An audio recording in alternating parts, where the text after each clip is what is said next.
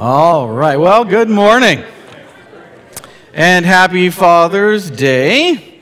We're going to get into some of that in just a little bit. Uh, I want to remind you about uh, our Kids Week coming up, uh, aka VBS, aka Children's Week, all those things. They're having that. So uh, if you need to volunteer, if you feel like you should, and God has been talking to you, which He probably is because you were praying about it and wondering what you should be able to volunteer for the Holy Spirit moved in your life, and you said, I should help out with Kids Week.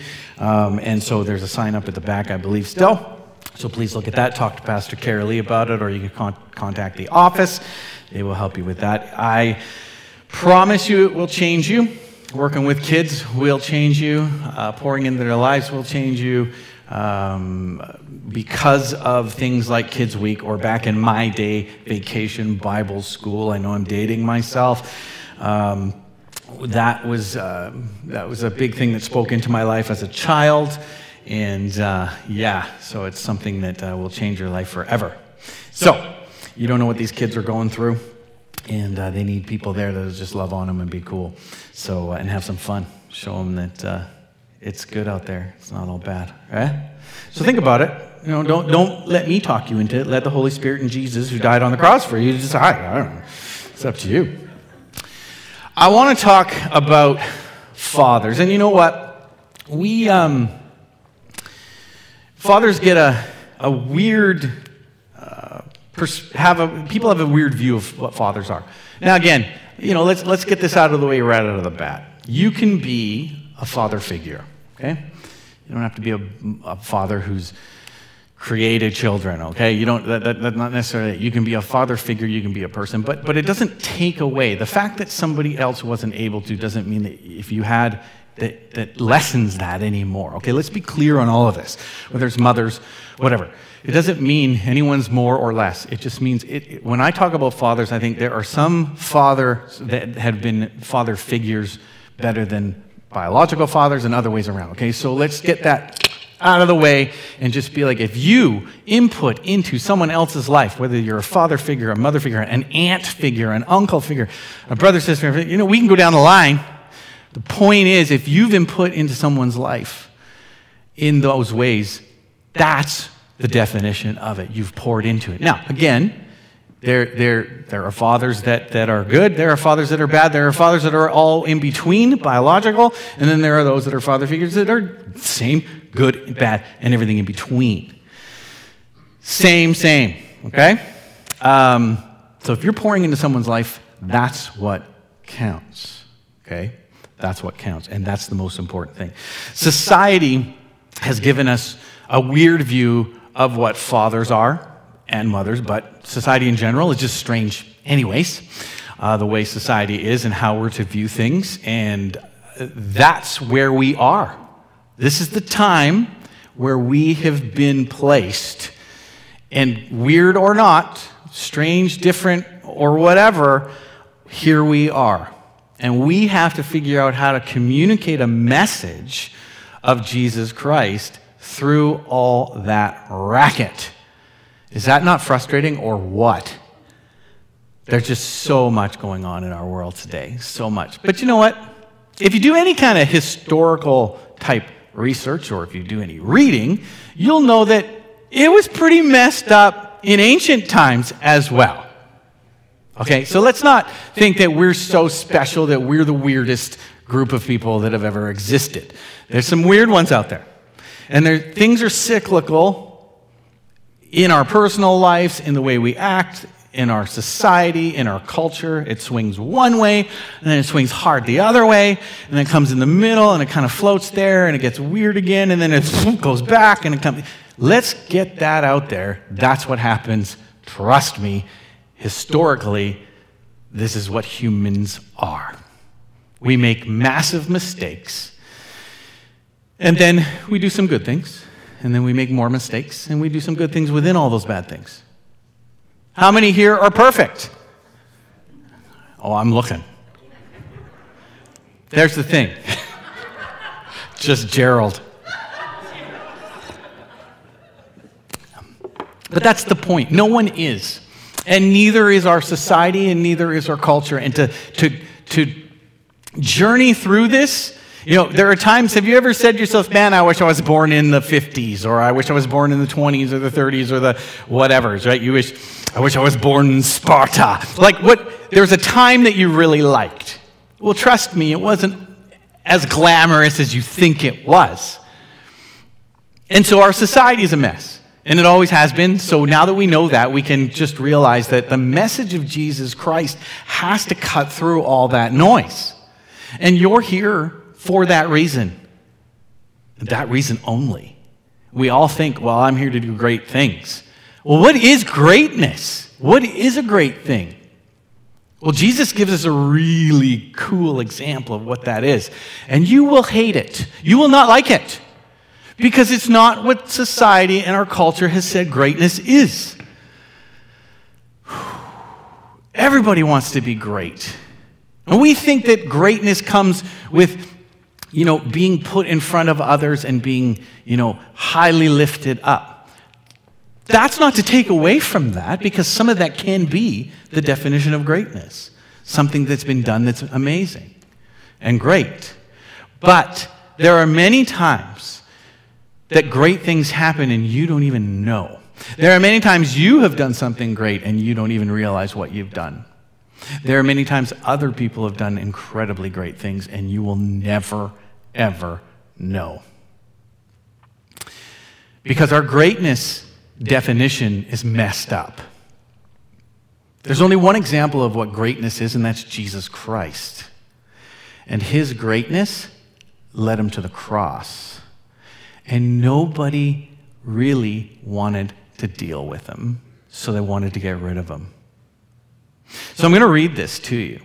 You know, we've also realized that fathers have been given kind of a bad rap too nowadays. I don't know if you've watched anything on TV, but they always seem to be a little bit fumbly, kind of dense. They only watch sports, go sports. They only do certain things. And again, there's nothing wrong with that but they turn them into these kind of dumb whatevers that, you know, knuckle draggers that are just walking around and they can't make a decision for the life of them. And they've exaggerated the fact that man needs his wife, man needs woman. They've exaggerated it to the extreme, but there's some truth in it, and it's the other way as well. But society has given us this weird view of fathers and what a great father should be or what a great person should be. And, and society measures greatness by the size of your bank account, your influence that you yield, or accolades that you accumulate and how awesome, and the letters behind or in front or after or in between your name or however they do it. And so, fathers, as well as all of us, are called to view greatness from a different perspective. And it's one that has a different type of priority. And Jesus' teaching in this, and we're going to look at it. In Matthew chapter 20, verses 20 to 28, it's not up on the screen. Um, my guitar string broke, a whole bunch of other stuff happened, you know, and I didn't get my slides up. So that's how she goes today. Forgive me, you have to, you're Christians, Jesus said so. So, Matthew chapter 20, we're going old school. You're going to have to think and, and, and just pretend. Or if you have your Bibles, open them up. Or if you have one of these, Google it. You'll find it. Matthew chapter 20, verses 20 to 28 says this Then the mother of Zebedee, sons of Zebedee's sons, came to Jesus with her sons and kneeling down asked a favor of him. What is it you want? He asked. She said, Grant that one of these two sons of mine may sit at your right and the other at your left in your kingdom. You don't know what you're asking, Jesus said to them. You, uh, can you drink the cup I am going to drink? That's Jesus talking about his death on the cross. Now, nobody realizes this is going on. Okay, they think he's a great man, which he was, but that he's going to be a political leader, a political messiah. So they want to be elevated. Jesus said to them, You will indeed drink from my cup, but to sit at my right or my left is not for me to grant. These places belong to those for whom they have been prepared by my Father. When the ten heard about this, they were indignant uh, with the two brothers. Jesus called them together and said, You know that the rulers of the Gentiles lord it over them, and their high officials exercise authority over them. Not so with you. Instead, whoever wants to become great among you must be your servant. And whoever wants to be first must be your slave, just as the Son of Man did not come to be served, but to serve and to give his life as a ransom for many. Jesus just gave the definition of what it means to be great, and he said it means to serve, serve others. We could stop right there and just move and then be like, have a great day, go serve people, be like Jesus, end of story. But I have to, there's, there's time, I have to fill in it in. No, I'm kidding. The point is this we are celebrating people of influence today, and those are people that don't necessarily have the definition of what great is. They do things behind the scenes. We talked on Mother's Day about how many times has your mother cooked meals for you, and do you remember every single one? No, you don't. That's greatness. Coming to the table every day and there being a meal. Cleaning the house. That is greatness. We all do it. We all, every meal. I can't mention to you any meal. First of all, I don't remember if my dad even cooked. I think he knew how, but I don't remember. But I do remember my mother's cooking. But I also remember the one main thing I despised the most, which she would always give me on my birthday, thinking I loved it, and I didn't have the heart to say no. And it was a fruit what was it? Black Forest cake. People like, do you like that? I despise it. Hate it. And when she found out, she did find out I wasn't in love with it, she bought me this other cake. And it was some weird jelly fruit thing. And I despised that as well. And I couldn't tell her. There were many times she tried to do things for me that I didn't like, but I just went with it. And so we don't remember what our fathers or our mothers do for us, all of it. We just remember the things that maybe are more of a, you know, PTSD event of Black Forest cake, which is, it's weird. Don't ask me why. It's just one of those things. But we, we forget that every day there were things I did like, there were things that she did do. You know, and then, and then you always think, well, I'm going to do it differently when I'm older. But then we as parents make mistakes too. And I'm going to give you this great example. I'm going to use my son Brandon as an example. He's not here, so I'm allowed to. We got a phone call one day. He's over at a friend's house. And he goes, Mom, Dad, I don't know what to do. Now, again, he's young, he's in elementary school. And we're like, Oh, are you okay? Are you in a safe place? Like you're freaking out, right? You're a parent. And he goes, There's this thing at dinner. They're calling it chicken. And it has bones in it. And it's got this stuff all over it. How do I eat it? In all of my life, or in all his life up to that point, he thought chickens were boneless and skinless and they were flopping around all over the ground. Now, he didn't. But he had never been given a drumstick in his entire life. And on top of that, he had never had shake and bake.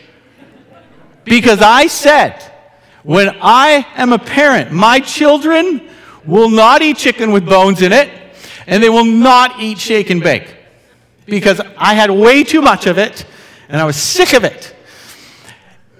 And I destroyed my child's brain by. Th- we do this, and we think that we're doing better. You know, fathers, parents, mothers, all that, anyone, father figure, mother figure, we want our kids, the only people in the world that we want to be better than us. We do. I want my kids to be better than me in all ways, in every way. And that's what we strive for. We want them. And, and what does that mean? It's different for everybody, it's different for each kid, it's all that. But we just want them in the end, you want them to be safe, but you want them to just love life and get out there and do stuff. That's what you want as a parent. But when you're younger and your parents are doing stuff for you, it's not, I, I'm going to do it differently. And you know what? They should. They should. And they'll also think back too over time and go, oh, you know what I love? I love a phone call when you're like, you know what, mom, dad, you were right. yes. Yes. That's the best feeling in the world. Not because we're right, but because they found out. It's not about whether or not we're right.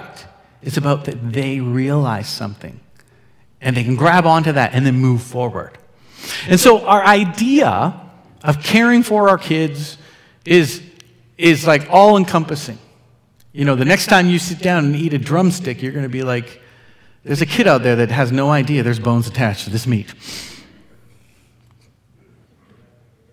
And, you know, I, I'm, I don't like to play with my food either anymore. Like, I don't like to touch it. So that's why we don't do anything with bones in it. No bones.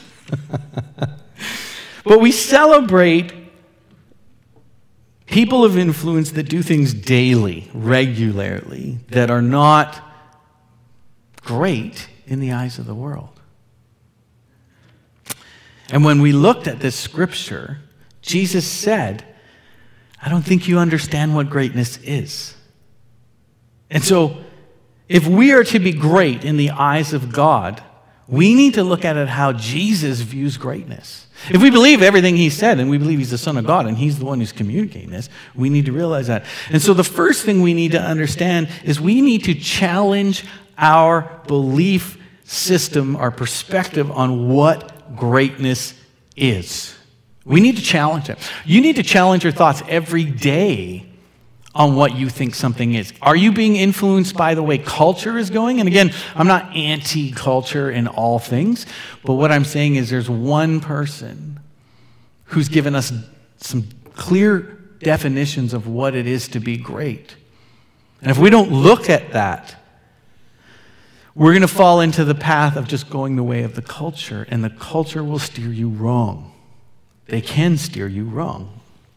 In this particular passage this morning, this incredible mother wants her sons to be in a position of greatness.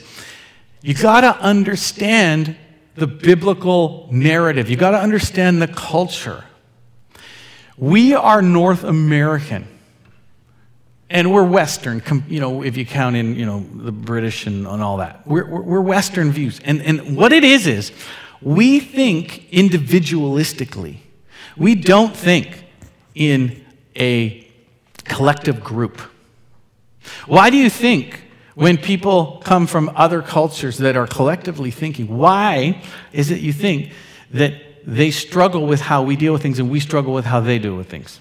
Okay, so an example would be someone comes from uh, another country, they're here, um, they're living at home with their parents, and their parents are heavily involved in their life. Heavily involved. And they can't make certain decisions without parents being involved in it. And they believe that collective way of thinking is very family oriented. You'll see it in every single biblical story. There is a patriarch who oversees a group of people, and that person is in charge of the well being of everyone. And there's there's a give and take. And they, the thing is, that patriarch takes care of that family, and there's some expectations. And you're like, what? Expectations? No. I'm my own person. That's not how they looked at things. They were a collective because the patriarch, the head of the household, and when we say household, we're talking massive. Not just five, six people. We're talking huge amounts of people, all the way down, cousins possibly. And then anything can go after that. That person takes care of them. And there is a, I take care of you, so I have say in your life. We've lost that view. And I'm not saying one's better than the other. I'm not saying one's bad. What I'm saying is that mindset has changed. And we don't understand that culture because we're individualistic. It's about my feelings and how I feel, right? That's ripped through our school system. It's ripped through everything. It's about how I feel. Well, there is a time for there to be strings attached. And you're like, what? Why? Why do you think that? Because you're an individualistic type person. You've been raised that way. And that's, I'm not saying you're bad. I'm saying You have. That's what's happened. All throughout the Eastern cultures, it's collective. Here, we're individualistic. And it's about me or my very small, small group. But there might be a time when we need to come to the realization that a balance of those two is okay. There is a time when it's okay to have strings attached to something. It's okay. Leverage, whatever. It's about the heart. It's about this. It's not about power, it's about heart. Back in those days, too, there were contracts. You do this for me, I do this for you. I, I, and, and there's expectations. And, and our perspective has changed because we're an individualistic society. Is it wrong? Not necessarily. Is it better? Not necessarily. But we need to start changing our perspective. And it's okay about progress. It's fine. That's totally cool. We, we can move forward and we can be, be individuals. Um, but I think there needs to be a, you need to be an individualistic col- collective where, where we care about everyone, but we also have a good view of ourselves, a healthy view of ourselves. And so start looking at your perspective on how life is and what life is about. See, Jesus responds to their question, um, responds to their, sorry, their request by questioning their understanding of greatness and what it means. He asks them if they can even drink from the cup that he is going to drink from, and that's referring to the cross. And we know they can't. But they don't think that. They think the mom is saying, if I can get them in a position of greatness with Him, we'll be taken care of. That's what the collectives think. Care for everyone. So if I put them in, you know, we, we look at Joseph and uh, what his brothers did to him and all that you know, in the story of Joseph, where he comes up and says, I'm so great, and you guys are going to be bowing down to me. In an individualistic society, um, that's bad enough. But in a collective group, he was the younger one, telling the older ones, You will bow to me in my dream. See, what he probably should have done is not even talked about his dream, but God knowing him, he did, and that's his path. But the brothers were going, Well, then who's going to, like, you're going to take care of the family? That's what they were thinking. They weren't thinking because he thought he was so great. It was a thing of position. The oldest is the one who does that, and then they take care. That's the viewpoint. So when we start looking at these stories in Scripture from a collective cultural mindset, you start to understand that the people in Scripture, in Old Testament, and then as we move into the New Testament, are still thinking collective. They're still thinking collective. But it's about so, th- so th- those brothers and the mother were thinking I, power, authority, position in order to take care of each other. And then when you're in that position, you'll never have to worry about your family, an extended family being taken care of. Because again, there's a patriarch, there's someone who looks over everything. But with that, there are expectations for each person within that collective. And that's not a bad thing. We've gotten rid of that because individualistic society is all about me. I want you to do stuff for me, and I may or may not do something for you. It depends on how I feel that day, or it depends on how I am. Right? There's no, we don't want strings. We don't like strings attached to anything. But unfortunately, that's the way life is. And so Jesus reveals that true greatness is not divine, defined by power, it's not defined by authority, but it's, a, it's defined by humble service. You see, the men of today need to redefine what greatness means. And only then can we start to change. And, and I challenge the women as well. Redefine your idea of what greatness is. Society will glorify achievements, and they are good. Status, those are fine. But true greatness lies in self sacrifice to your family, and as Jesus said, to others. And so I hope as we continue in our journey of faith that we will change, start changing our perspective on what greatness means. The second thing we need to do is we need to lead with a servant's heart.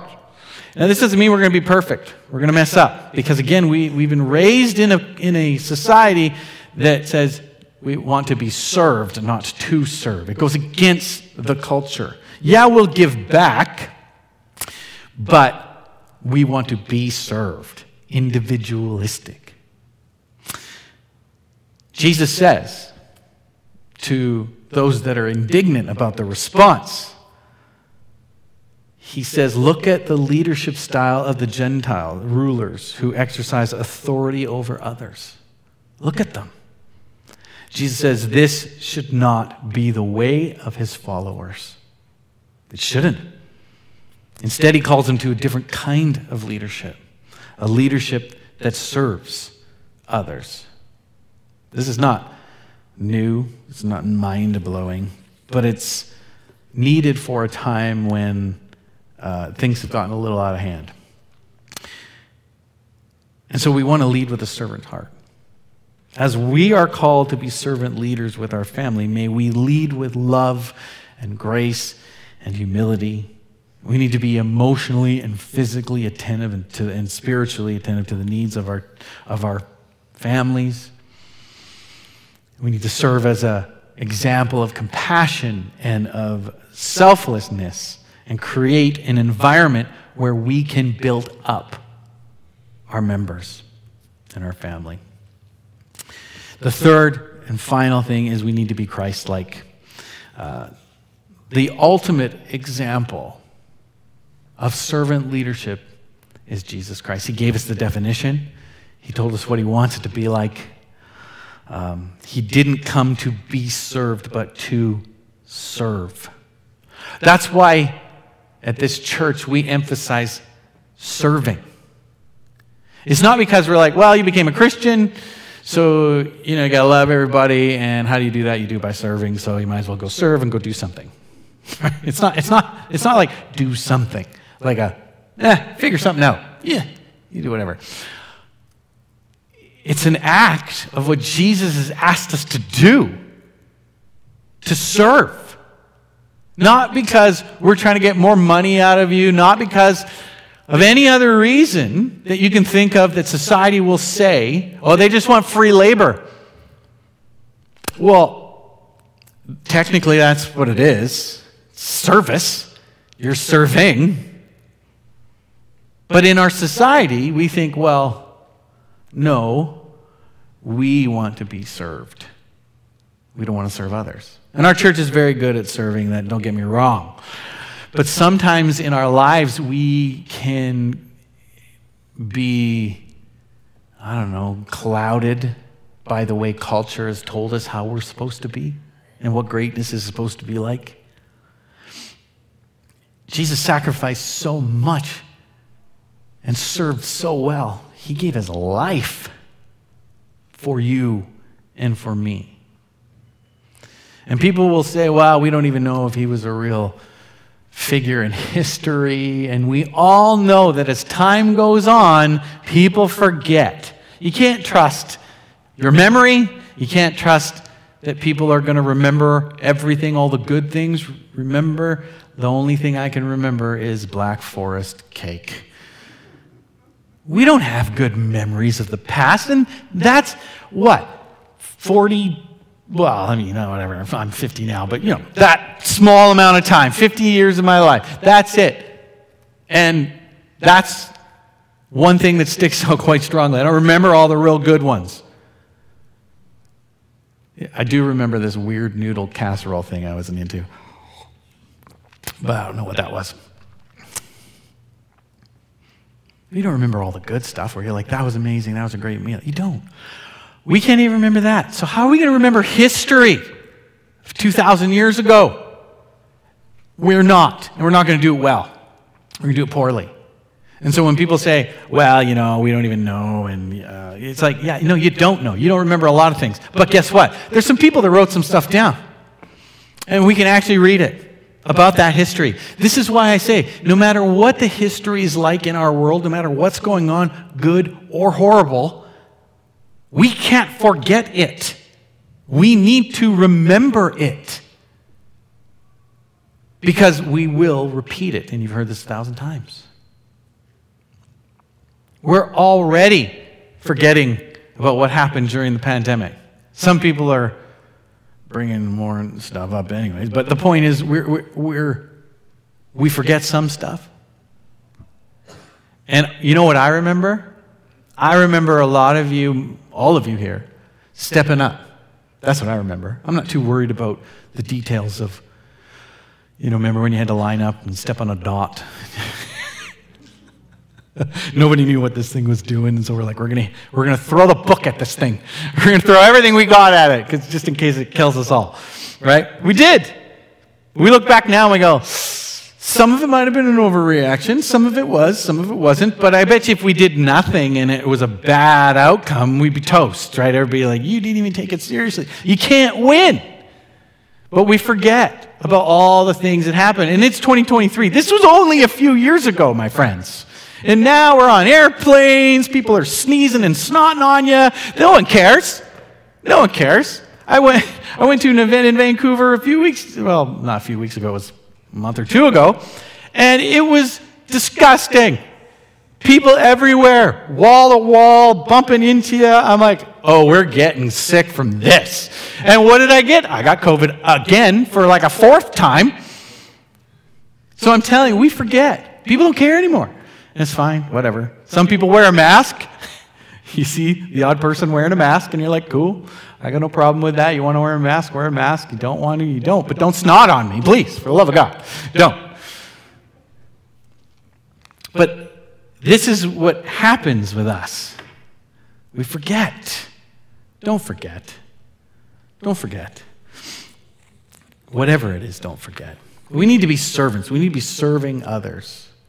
We need to love on our family. We need to love on others. Father's Day is a call to servant leadership. It's not, it's not some goofball on TV who's acting like, you know, whatever. It's not that. It's not a call to be that. It's not a call to sit around and do nothing. It's a call to servant leadership. And you know, what a world it would be if everybody served each other. If everyone served each other, needs would be taken care of. But because we're individualistic society, it creates some problems. I hope that as you leave today, you will look from a different perspective of what greatness is. You will look with a servant heart um, that is the example of Jesus Christ to you for how to be a great leader, for how to be a great servant, for how to be a great Christian. We're called to be servants. And so, by doing this type of leadership, we not only honor the roles that we play in our families, but we contribute to the growth and to the well being of others. And that's the key. There's a collective where we're helping. And if we continue to do that back and forth, it'll grow. Don't be fooled by what the world's ideas are and what greatness is. You know better. You know better because it's in the Bible and I just told you, so you have no excuse anymore. Servant. It's too late. God will hold you accountable. Better deal with it. Unity happens when we come together. Unity happens in the middle, not on the extreme right, not on the extreme left. Unity within the church servanthood type unity happens in the middle, right smack in the middle. I want to encourage you to value people. Value them where they are, not where you think they should be, and not where you are. Value them where they are right now, right there. That's a little bit tougher. Why? Because we have expectations of what other people are supposed to be like. Value them where they are. Start there. Start there. And you have to believe that because God made them, they're valuable. And until we realize that, we're going to struggle. We're going to struggle with servant type leadership. Jesus served those that the society thought were not valuable. And he said, Everyone is. So let's be that as we go out into the real world, as I like to call it, when you walk out those doors, value people where they are, be a servant, and be the leader that God wants you to be, not what society wants you to be. And in that, if you become great, if you have great influence, that's awesome. Be a servant. And if no one knows what you're doing, don't feel like you're not doing something. We have people in this church that do so many things that you wouldn't know they're doing it. That's greatness because they serve. Not because we need free labor, not because we just want to extort you out of your time and money, but because God asked us to serve. And in a collective, that's what we do. Let's pray. Father, thank you for this day. Thank you for everyone here. Pray that as we leave these doors, that we will realize that we have servant hearts, that we will um, be like Jesus was, that example of being a servant. And so as we move forward, help us to do that. Help us to be great uh, in the definition that you've given us in Jesus' name. Everyone said, Amen. God bless you, fathers, father figures whatever, whatever the categories are. I, am exhausted with the categories. Get some chips, get some pop, they're for you, and have fun. Happy Father's Day, and we will see you next Sunday.